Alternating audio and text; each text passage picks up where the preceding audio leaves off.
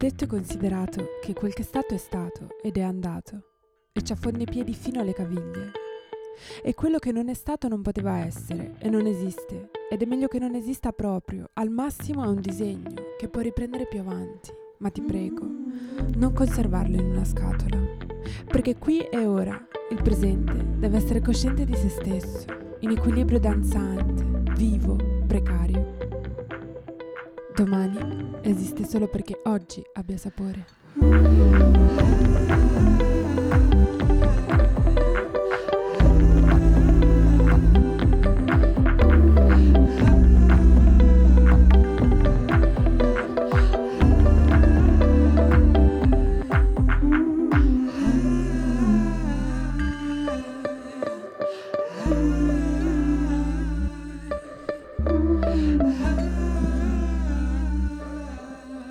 Cuore di vetro.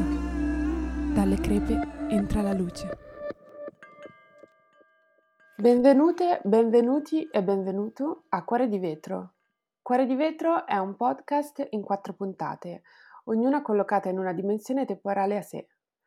Per ogni puntata ho scelto un tema che ha abitato il mio cuore in quel momento particolare e ho invitato a parlarne insieme a me quattro persone che in quel tema ci navigano alla grande. La puntata di oggi si chiama Ero, passato andato. Il mio percorso di formazione un po' dispersivo, ma sempre appassionato, affonda le radici nel make-up, passione che mi arriva all'improvviso e senza molto senso apparente, subito dopo il liceo classico. Della serie Oh, grazie, è bellissimo il greco, eh, ma vuoi mettere l'illuminante? Quando studiavo in accademia, ricordo che ciò che mi colpì di più in assoluto fu proprio il modulo sul trucco cosiddetto correttivo, in particolare la riflessione sulle diverse tipologie di lineamenti e volumi del viso da cui partire per creare un make-up ad hoc. È stata una sorta di liberazione rendermi conto che la magia del trucco sta nell'esaltare le particolarità e unicità e non tanto nel correggere o abbellire, portando un viso ad avvicinarsi a dei canoni di una presunta bellezza.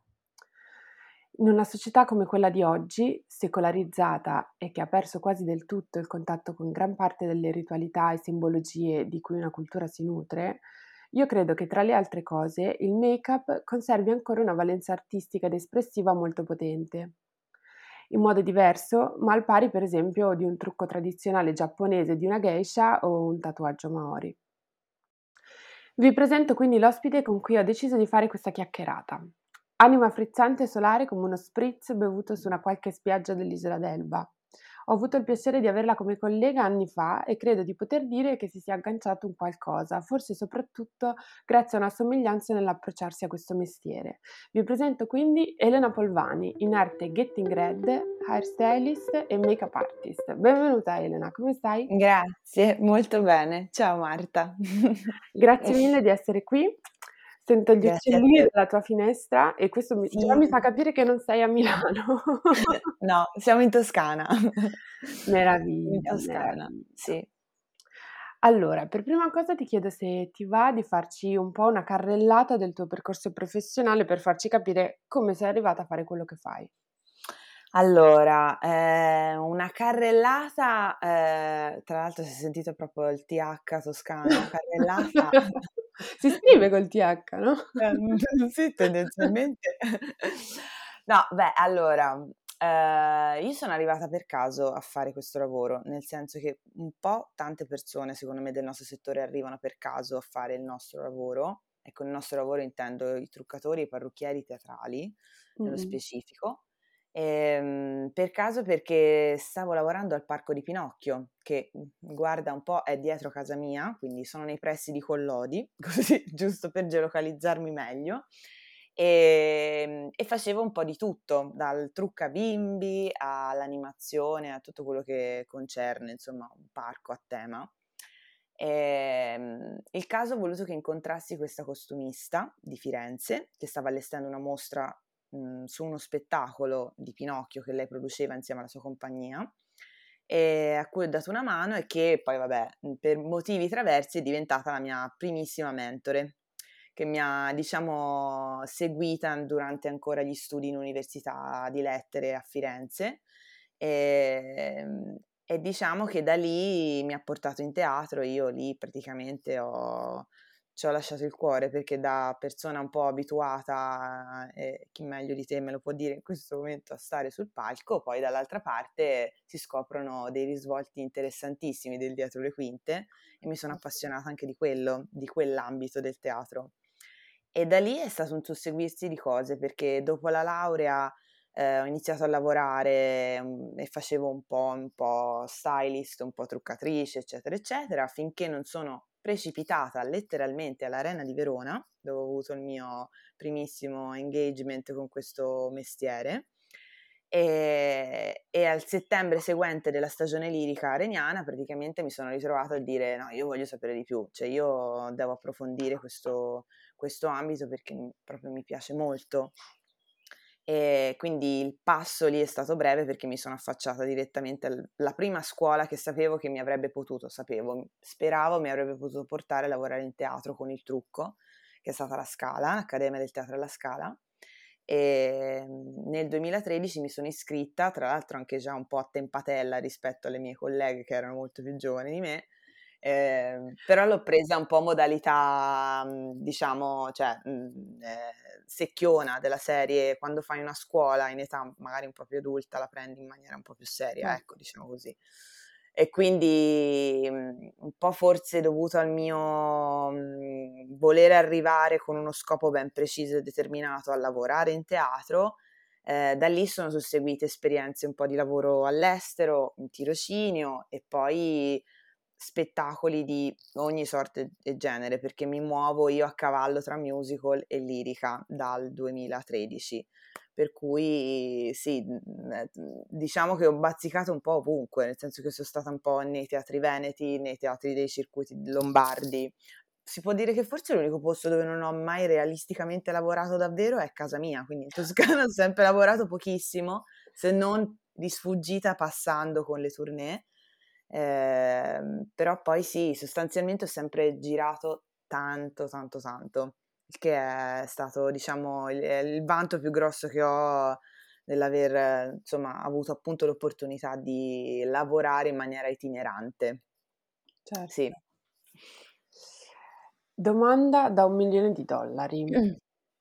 Ti senti Vai. più parrucchiere o più truccatrice, perché in teatro chi lavora allora, chi lavora nel teatro, forse poi non tutti lo sanno, i ruoli, soprattutto poi magari nei teatri grandi è diverso, però soprattutto nelle realtà piccole non è che c'è la truccatrice, il parrucchiere, no, raga, c'è già tanto che eh c'è la, una truccatrice che fa anche l'attrice, la regista, e quindi ti chiedo, sì. ti senti più parrucchiere o più truccatrice?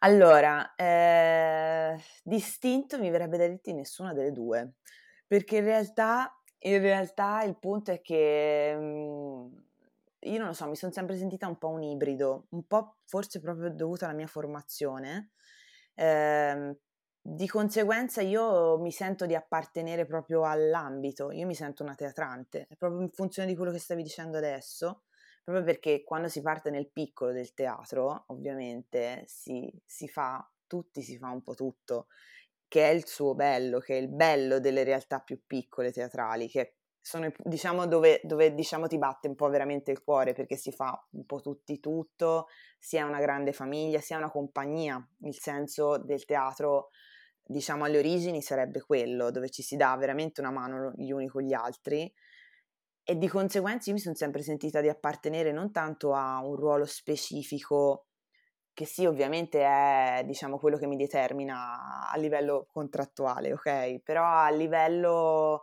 proprio intimo, personale, io mi sento una teatrante.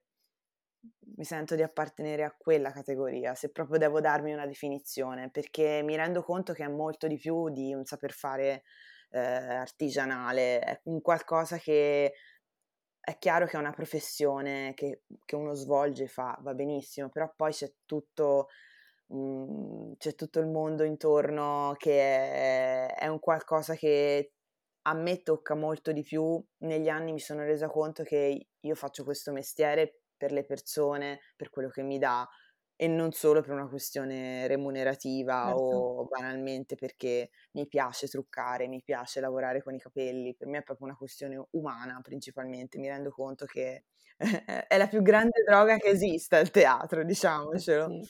Quindi diciamo che, vabbè, io appunto ho lavorato più che altro, uhm, alla Scala, quindi una realtà forse la più grande, ehm, in Italia, ehm, quindi quello che cambia un po' potrebbe anche essere questo, no, tra tra il perché a me viene in mente in Scala tu devi fare le cose, cioè Certo. il tuo, se sposti una sedia, cioè Eh sì. è la fine del mondo perché siamo tantissimi e quindi ognuno deve fare il suo. Sì. Invece è bella questa dimensione un pochino più fusionale che mi racconti tu delle realtà piccole. Allora, come dicevo prima, io sono profondamente convinta che il make-up, il trucco, oltre a riflettere necessariamente i canoni di bellezza del tempo in cui vive, ehm, e siamo tutti contenti di non avere le sopracciglia anni '20 nel 2021, Felicissime. felicissima, ehm, si porti dietro tuttora una potenzialità artistica ed espressiva al pari, secondo me, dei più antichi trucchi rituali. E parlo di un trucco non per forza teatrale, anzi proprio il trucco beauty, diciamo, quello da tutti i giorni. Tu cosa ne pensi? Ma io sì, penso di trovarmi perfettamente d'accordo, anche perché entrando in merito di quello che è tutto quello che può essere un abbellimento, un imbellettamento della persona, mhmm, in generale da un punto di vista estetico bisogna sempre andare a vedere che cosa si osserva. Quello che noi osserviamo e che abbiamo davanti, in realtà l'abbiamo già visto da qualche parte e quasi senza ombra di dubbio è un qualcosa che ha a che fare con la storia. Per cui in realtà il concetto delle immagini, dell'elaborazione dell'immagine da un punto di vista estetico ha radici ben profonde in quello che siamo stati un tempo e da lì che attingiamo costantemente. Non a caso appunto i cicli della moda tornano sempre, no? Cioè, eh, come era qualcuno di famoso diceva la moda passa, lo stile resta, il senso è esattamente quello. Certo. Per cui è un continuo ripescaggio e, e in realtà secondo me ultimamente una cosa che io apprezzo tanto è il fatto che forse siamo arrivati ad una sorta di equilibrio dove si riesce un po' a ehm, favorire un pochino di più appunto la parte naturale, di bellezza naturale Mm. della persona, quindi enfatizziamo quello che sono già i tratti della persona senza Mm. andare a eh, non so, portiamo l'esempio degli anni Ottanta dove appunto ci si andava a fare questi mega blush rosa, che sono esteticamente anche belli, interessanti da vedere, però dall'altra parte sono, sono uno snaturare, no? Certo. Se non vuoi. E che è bello e brutto, perché in realtà poi facendo il nostro lavoro è bello anche proprio andarla a creare il personaggio, diciamocelo. Però deve essere una scelta, cioè anch'io apprezzo questa ultima, quest'ultimo quest'ultima Tendenza, fase, diciamo. tendenza, grazie, ehm, del ehm, del di un trucco più naturale che vada a proprio a esaltare magari le particolarità, quindi non è che ci dobbiamo appiattire tutti, che dobbiamo poi quando studi trucco correttivo, ehm, ti ehm, hai un viso standard a cui ci si Certo, riferisce. A me questo è quello che mi colpì tantissimo all'epoca, perché anche quando devi capire come truccare un occhio, hai l'occhio standard cosiddetto, mm, ehm, e poi capisci come devi fare i volumi, eccetera, eccetera.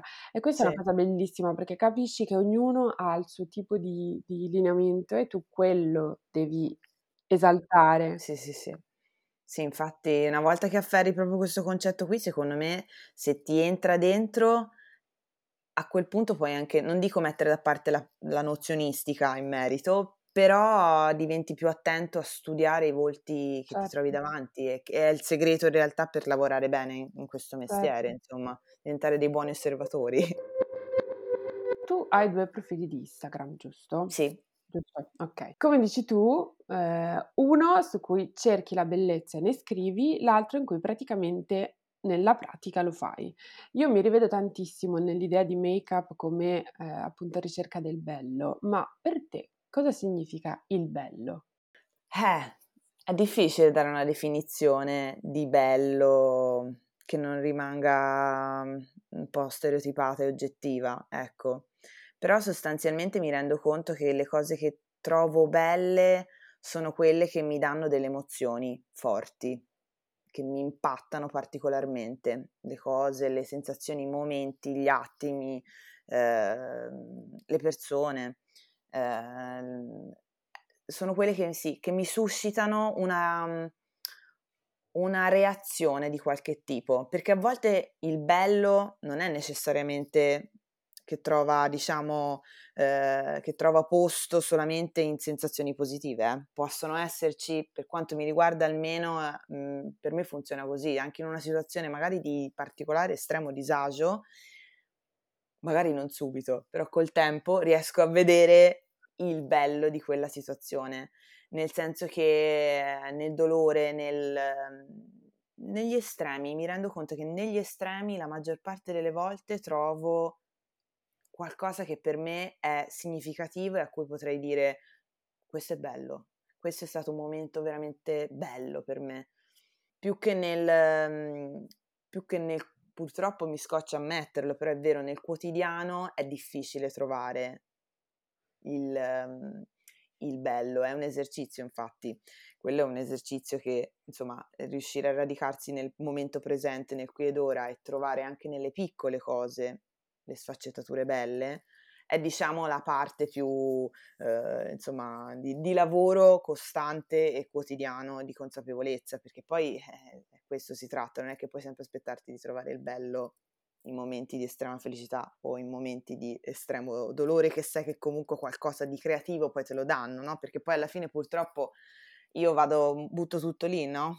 Nel calderone, perché chi è creativo, e penso che questa sia una conversazione che può riguardare anche te, eh, sono i momenti dove te hai proprio effettivamente, lì, lì ti arriva qualcosa e te devi farci qualcosa con questa sensazione che hai, la devi canalizzare da qualche parte. Il problema è quando hai la pagina bianca del quotidiano dove non riesci a vedere, dove sei nella routine delle cose e, e purtroppo ti sfugge il bello. Mm. Eh, lì secondo me è la questione di esercitare la consapevolezza quotidiana e anche nella piccola cosa, nella piccola pausa caffè, nella chiacchierata che stiamo facendo stamani, riuscire a vedere quel qualcosa e poi in capo a tutta la giornata ti, ti faccia dire questo è stato un momento bello questa cosa è stata bella. È un esercizio costante. Per me l'esercitare l'occhio al all'osservazione del bello è un qualcosa che è in divenire. Certo. No, anch'io mi rivedo tantissimo nella ricerca del bello, cioè che a a volte il bello è proprio la ricerca del bello. Soprattutto questa cosa che mi dici sulla, ehm, creatività, ehm, cioè io ci navigo in questa cosa perché, io quando scri se fosse per me scriverei e di fatto scrivo solo quando qualcosa, cioè io ho la necessità di scrivere quando c'è qualcosa che mi fa stare male, siccome mh, è come se il mio corpo non riuscisse a tenerlo certo. solo nel mio corpo, allora ho bisogno di buttarlo fuori e scrivere. Sì. Ovviamente quando fai il lavoro creativo ehm, n- non puoi cioè o ti autoinfliggi il dolore ogni giorno oppure se vuoi avere una costanza devi scrivere tutti i giorni e quindi nella quotidianità. Mm. E quindi il bello diventa veramente ricerca del bello Mm-mm. e percorso. Cioè. E percorso, perché poi affini, è vero, sì, c'è da camminare. perché poi affini anche un pochino, secondo me, l'attenzione eh, nel tempo. Allora, eh, io non so se tu hai lavorato un po' nella moda. Sì, sì. Hai avuto a che fare. Io praticamente niente, soprattutto sfilate non è, non è il mio, appunto, come dicevamo, il mio habitat è il teatro, per cui... Però, eh, secondo me, in alcuni, eh, da alcuni punti di vista, eh, ci sono delle cose in comune per quanto riguarda la creazione di un concept nel make-up, ci sono delle, delle similitudini tra eh, al personaggio che uno crea a teatro e al personaggio eh, che uno crea nella sfilata, perché se uno guarda soprattutto gli ultimi trucchi delle sfilate sono molto concettuali e molto di impatto, ci sono alcuni che proprio hanno bisogno di fare un certo tipo di effetto perché quello stilista sta presentando quel tipo di donna, quel tipo di uomo. Eh, tu cosa ne pensi di questo parallelismo? Mi trovi d'accordo. Mi trovi d'accordo perché um, allora, avendo lavorato in più ruoli, tra l'altro, nell'ambito della moda e mh, mhmm, trovandomi anche io un po' in difficoltà nel contesto moda, nel senso che un, un po' purtroppo io credo che gli animi un po' così, diciamo, più sottili, un po' come possiamo essere tu ed io, facciano molta fatica a stare in contesti è vero che ci piace creare magari personaggi e tu magari li riporti nei tuoi testi e, ehm, e poi eh, diventare mille personaggi diversi e interpretarli nelle canzoni. Dall'altra parte, creare un personaggio mh, secondo quelli che sono i dettami della moda eh, per me è stato un po' come mettermi le catene, nel senso che ho visto che anche in teatro devi comunque, come dicevamo, creare, rispettare appunto dei dettami che vengono da, dall'alto, insomma, da, da, da, chi fa la regia certo. di uno spettacolo, no? Ovviamente, e quindi in accordo poi con costumista, eccetera, eccetera, si lavora in squadra. Però è diverso, non so come dire, è, c'è un'area diversa, c'è meno, ci sono degli obblighi, delle scadenze da rispettare, però in qualche modo c'è sempre quel margine tra l'obbligo e lo svolgimento poi del compitino, di quello che è il tuo ruolo, c'è una via di fuga lì nel mezzo che ti permette comunque di metterci del tuo.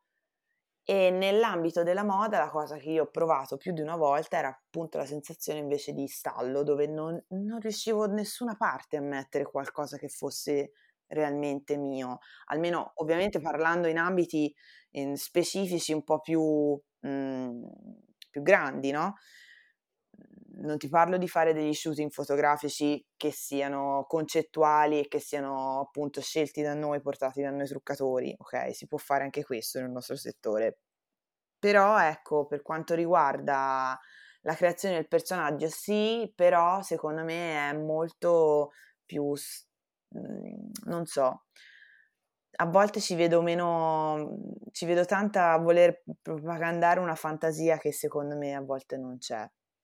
Tante volte mm. non c'è, almeno non sempre. In, sotto pochi punti di vista ci vedo veramente creatività e fantasia vera, la percepisco davvero. La vedo su chi lavora su più, su più rami, su chi ci butta dentro il visual design, su chi lavora con i video, su chi lavora con la musica. Allora lì vedo un, lavoro completo a 360 gradi che butta dentro veramente tanta creatività e lì si sente, se no nel, nel resto delle volte ci vedo questi standard che sono per me vincolanti e per me dove, dove, sento che mi vengono messe le catene io non riesco a stare, necessito di aria. Ehm, senti, parliamo di di Italia e estero. Lavorare in Italia e lavorare all'estero. Allora, secondo me in Italia, in generale, abbiamo un po' dei problemi, in generale, In generale. soprattutto in generale, a rispettare il valore dei lavori cosiddetti di servizio. Mh. O nel nostro caso, nello specifico di chi si occupa di quella dimensione che, come dicevamo, magica del dietro le quinte, Mh-mh. che è un mondo, è un mondo. Sì. In questo senso, tu noti delle differenze tra lavorare all'estero e lavorare in Italia? Eh, mhmm, vorrei dirti di no, ma purtroppo mi tocca dirti di sì. Nel senso che, mhmm, allora, abbiamo metodi diversi di lavoro, questo va detto, cioè, ehm, nel senso che da una parte noi abbiamo un un, un, un level up, diciamo così, rispetto all'estero, generalizziamo, ok? A, parliamo di backstage in questo momento e di backstage ci riferiamo. Noi siamo multitasking, cioè il, la persona che si forma per fare, per lavorare nel settore dello spettacolo, comunque in generale, deve essere multitasking perché nel piccolo, come in una realtà aziendale più grande, come può essere quella della Scala che abbiamo citato prima, comunque per quanto devi rispettare un ruolo, devi anche essere in grado di, diciamo, riuscire a aiutare l'altro, ok? Perché sostanzialmente mh, da retaggio storico teatrale nostro noi si parte così, teatro all'italiana, concetto di teatro all'italiana, c'è anche questo nel concetto di teatro all'italiana. All'estero diciamo che si è molto più settoriali, quindi di conseguenza se ti specifichi in un ambito te fai solo quello, cioè se cade un ago a una sarta nessuno glielo raccoglie, per dirla molto in breve, perché è compito di chi si occupa di quel settore fare quel tipo di gesto, ok? Andando adesso un po', ok, facendo, sparando iperboli nello spazio. Eh, eh, dall'altra parte è un pro e un contro, perché siamo tanto bravi a fare tante cose, siamo multitasking, possiamo farne tante, però a volte mi rendo conto che l'essere specializzati proprio in una cosa sola, eh, diciamo che rende il mercato meno saturo anche, eh, che è bello e brutto, perché comunque ti specializzi, di conseguenza si vanno a creare delle distinzioni diverse a livello organico proprio.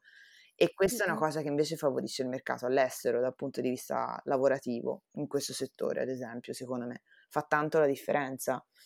E diciamo che poi l'essere specializzati in una direzione particolare fa sì che anche gli enti che organizzano certi eventi abbiano un modo di interfacciarsi diverso con le persone che ci lavorano, perché, perché risulta tra virgolette, ma forse senza neanche troppe virgolette, più professionale l'essere specializzati solo in quella cosa.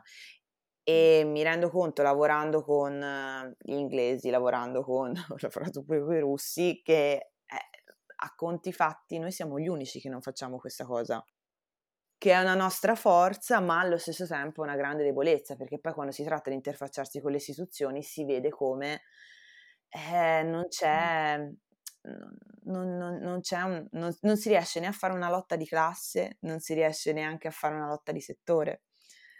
Perché una volta che ti riduci solo ad un settore, di conseguenza non viene, vieni ignorato a maggior ragione e già ti ghettizzi, no? E, e, dall'altra parte non si riesce a fare una lotta di classe perché sembra quasi che non ci sia una classe, sembra quasi che se dobbiamo andare a manifestare ci dobbiamo andare per forza vestiti di nero e con i marsupi, non ci possiamo andare vestiti da persone normali, che alla fine poi quello siamo, no? Per cui è, è, è, molto difficile, è molto difficile perché secondo me ci sono tante sfaccettature della cosa, però Purtroppo sì, mi rendo conto che da tanti punti di vista all'estero hanno fatto tanti più passi avanti proprio perché forse c'è stata anche questa ehm, specializzazione molto più netta nei ruoli che si sono creati nei backstage. Eh, chi lo sa, noi si spera tutti che questa cosa vada verso diciamo un miglioramento, però c'è ancora tanto da fare, eh. Eh sì. sì. Chissà se magari questa mhmm, allora io non sono una che deve essere per forza ottimista, nel senso che Certo. non sono una persona pessimista, ma non sono neanche una persona che dice: "Sì, vedrai che questa situazio" no. Però mi dico, chissà se questa situazione di pandemia, di che ha messo comunque in evidenza le criticità di qualsiasi tipo cioè di questo sistema, quindi già tutte le le falle che c'erano nel nostro sistema sociale, ehm, hanno messo appunto in evidenza la precarietà, il fatto che per esempio settore il settore dello spettacolo, della cultura in Italia si reggeva sul nulla, Mh. sugli stuzzicadenti. Certo. Ehm, e mi dico, chissà se questo ci porterà per forza a, ehm, buttare giù e ricostruire. Ehm, chissà se non stiamo attraversando un periodo di di crisi, adesso mi riferisco nello specifico al nostro settore perché poi parlare di tutto è è complesso. Ehm, non lo so, mhmm, secondo me adesso abbiamo un po' una responsabilità, una corresponsabilità, perché poi non è che possiamo far tutto noi, Certo. ehm, che lavoriamo nello spettacolo, ci deve essere appunto, come dicevi tu, un un dialogo con le istituzioni. Eh, diciamo che sì, sarebbe bello poter trarre, ehm, diciamo, un qualcosa di concreto da questa situazione qua. Mh. Mhmm, secondo me siamo tantissimi, cioè lavoratori dello spettacolo e e purtroppo è venuto fuori solo ora quanti siamo in Italia, Sì. ma siamo veramente tantissimi, perché poi è un settore che veramente ha, non so qua tantissime diramazioni, ecco. Sì, sì, sì, sì. Per cui è un po' strano pensare che fino ad fino ad oggi, diciamo così, non ci sia stata nessun tipo di rappresentanza. Dall'altra parte però mi rendo anche conto che eh, purtroppo un po' la deformazione professionale, tanti ce l'hanno, chi insegna ha la deformazione professionale dall'essere spesso e volentieri insegnante anche nella vita e noi abbiamo la deformazione che viviamo nell'ombra del dietro le quinte, per cui finora abbiamo vissuto nell'ombra. Eh, di conseguenza questo purtroppo è quello che ci portiamo dietro, perché fino ad oggi, diciamocelo, non ci sono state mai dei momenti di manifestazione così importanti come ci sono adesso. Certo, sì, è vero. Eh, ci vuole, ci vuole secondo me di saper fare squadra veramente. Come si fa squadra in teatro, bisogna fare squadra anche in questo momento qua, che è tanto difficile perché purtroppo siamo tanti e non tutti si pensano nello stesso modo riguardo a tutto. Certo. Ovviamente, però eh, diciamo che se si facesse mh, frangente comune, secondo me avremmo un impatto diverso. Ecco, quello sì, questo sì, perché siamo una classe operaia alla fine della fiera, quindi in quanto classe operaia dovremmo manifestare così, eh, come un blocco unico, senza stare a entrare nei meriti, che è brutto da dire da una parte, no? di, non, di, non, dare meriti a chi, fa un, a chi ha un settore piuttosto che un altro, però in realtà è questo, siamo lavoratori di spettacolo, bene, scendiamo tutti in piazza nello stesso modo, non c'è neanche bisogno di dover dare specifiche su chi fa chi e chi fa cosa perché siamo tutti nel backstage. O comunque se anche stiamo sul palco, comunque, eh, comunque chi sta sul palco, diciamo, lo sa che vuol dire, lo sa come funziona la macchina, sa benissimo che chi poi si espone col suo viso davanti al pubblico, lo sa che è anche grazie a, a chi gli dà una mano dietro. Sì, non so se sempre lo sa. Dai, non tutti sempre lo sanno. Il bicchiere mezzo pieno. Sì, no, gli artisti, cioè un, un artista con cognizione di causa lo sa, cammina su quel palcoscenico perché qualcuno ha montato il palcoscenico mm. e gli ha pettinato i capelli, cioè, mm. lo sa. Però diciamo che backstage eh, poi le, insomma dietro le quinte è, in senso, è una dimensione mm. esistenziale, no? Il dietro le quinte di appunto chi fa spettacolo, cultura, quindi eh, anche se non c'è un dietro le quinte o anche se è davanti alle quinte, se è sul palco, è comunque la creazione dello spettacolo, della... per cui cavolo, bella questa cosa che hai detto di noi siamo abituati a stare nell'ombra. Eh sì.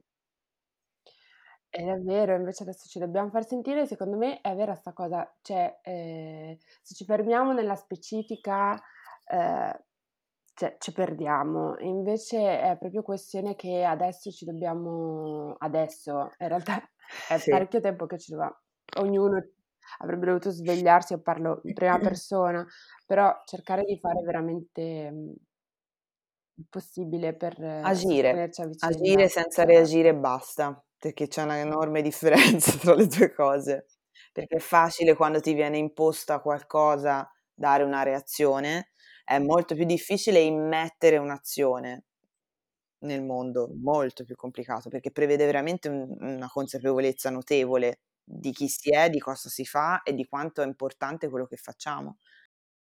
Certo, certo. Bellissimo, questa, questa puntata avrei potuto intitolarla Make-up e lotta di classe. adoro, adoro.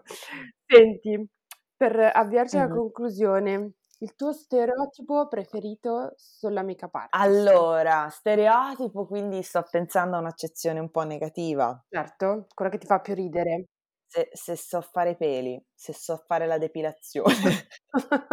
oppure come viene detto più, più generico, eh, voi estetiste, oppure quando viene detto anche voi sciampiste, che un po' ci ho sempre riso sui sul concetto della sciampista, infatti senza nulla togliere alla, alla categoria nostra, che comunque un po' mi ci sento anch'io, eh, però purtroppo sì, l'immensa ignoranza che c'è riguardo a questo settore è profondissima proprio perché non, non, si può pensare che una possa vivere facendo la truccatrice o che... Eh, certo, insomma, certo. i primi a volte, spesso e volentieri, sono proprio in famiglia quelli primi a dubitare del fatto che uno possa no, sopravvivere con questo mestiere.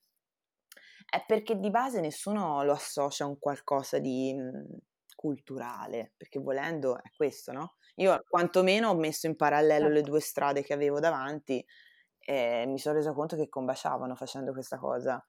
E mh, sì, e non, e ne- non dico che necessariamente sia un'offesa vedere eh, essere chiamata estetista, è più un'offesa per l'estetista, penso, perché io non so strappare peli e quindi mi viene da dire, cioè, eh, non è quel lavoro lì, è come veramente è brutto, ma anche il fatto che mi venga detto di, insomma, sapermi muovere in un certo modo come potrebbe muoversi una parrucchiera, è conti fatti, mi scoccia ammettere, ma non è così, anche questo non lo so fare, non è un'offesa tanto per me, è più un'offesa per le parrucchiere e le Sì, estetiste. non è quel lavoro lì, Eh, è sono un'altra cosa. diversi, sono specifiche diverse, eh, però ancora oggi si fa fatica a capire che cos'è questo mestiere. Eh, ehm, è Ha perché è un mestiere nuovo, eh, se ci pensi, è relativamente nuovo, nel senso che una volta ai tempi dei due, due titani che ci sono stati nella storia del trucco in Italia, che sono Diego Dalla Palma e Stefano Anselmo, si parlava di visagista. Eh, oggi dire la make-up artist ti dicono: "Ma che? Che cosa fai?" Ah vabbè, ti trucchi? Eh, Sì. sì, È vero, è vero, tutto molto vero. Senti, in conclusione Ele, questo podcast si chiama Cuore di vetro perché è così che mi piace definirmi. Qualcosa di un po' fragilino, che appena c'è una cosa bella si spezza, poi si ricostruisce, poi si spezza di nuovo. È trasparente, fuori per dentro, dentro per fuori e cerca le altre persone con curiosità e passione proprio per la relazione in sé. E quindi ti chiedo il tuo cuore di cosa è fatto? Ah, che domanda, questa è una vera domanda da un milione di dollari. Beh, ehm, io capisco il tuo vedere il tuo cuore come un cuore di vetro e mi fa molto pensare questa cosa, perché anch'io vedo questa, diciamo, lato di trasparenza nel mio. Forse assomiglia più a un cristallo di sale marino, penso, mi verrebbe da da dire. Perché c'è questa visione che hai dato tu, bellissima, del fuori per dentro. Ehm, e diciamo che comunque ci vedo un qualcosa di trasparenza, però mi rendo conto che negli anni, per tutte le batoste prese, i famosi schiaffoni citati a inizio oggi, ehm, un po' anche diamante, perché mi rendo conto che, mhmm, che tiene botta, ecco, tiene botta, nonostante le tutti i vari calci presi, che anche ho cercato, perché diciamoci non è che uno solo le prende, eh, anche un po' se cerca, ehm, comunque è ancora lì, è ancora lì. E volta a volta mi tiene su, mi tiene in piedi e questa cosa è è è notevole. È notevole, la famosa parola più inflazionata del mondo, la resilienza. La resilienza del mio cuore di diamante è notevole, per cui Bellissimo. Allora Elena, io ti ringrazio tantissimo, ringrazio tantissimo te e il tuo cuore di cristallo di sale che poi ha fatto l'upgrade in diamante. È stato veramente bellissimo. Grazie. Grazie anche per me, grazie davvero, grazie davvero. Mh.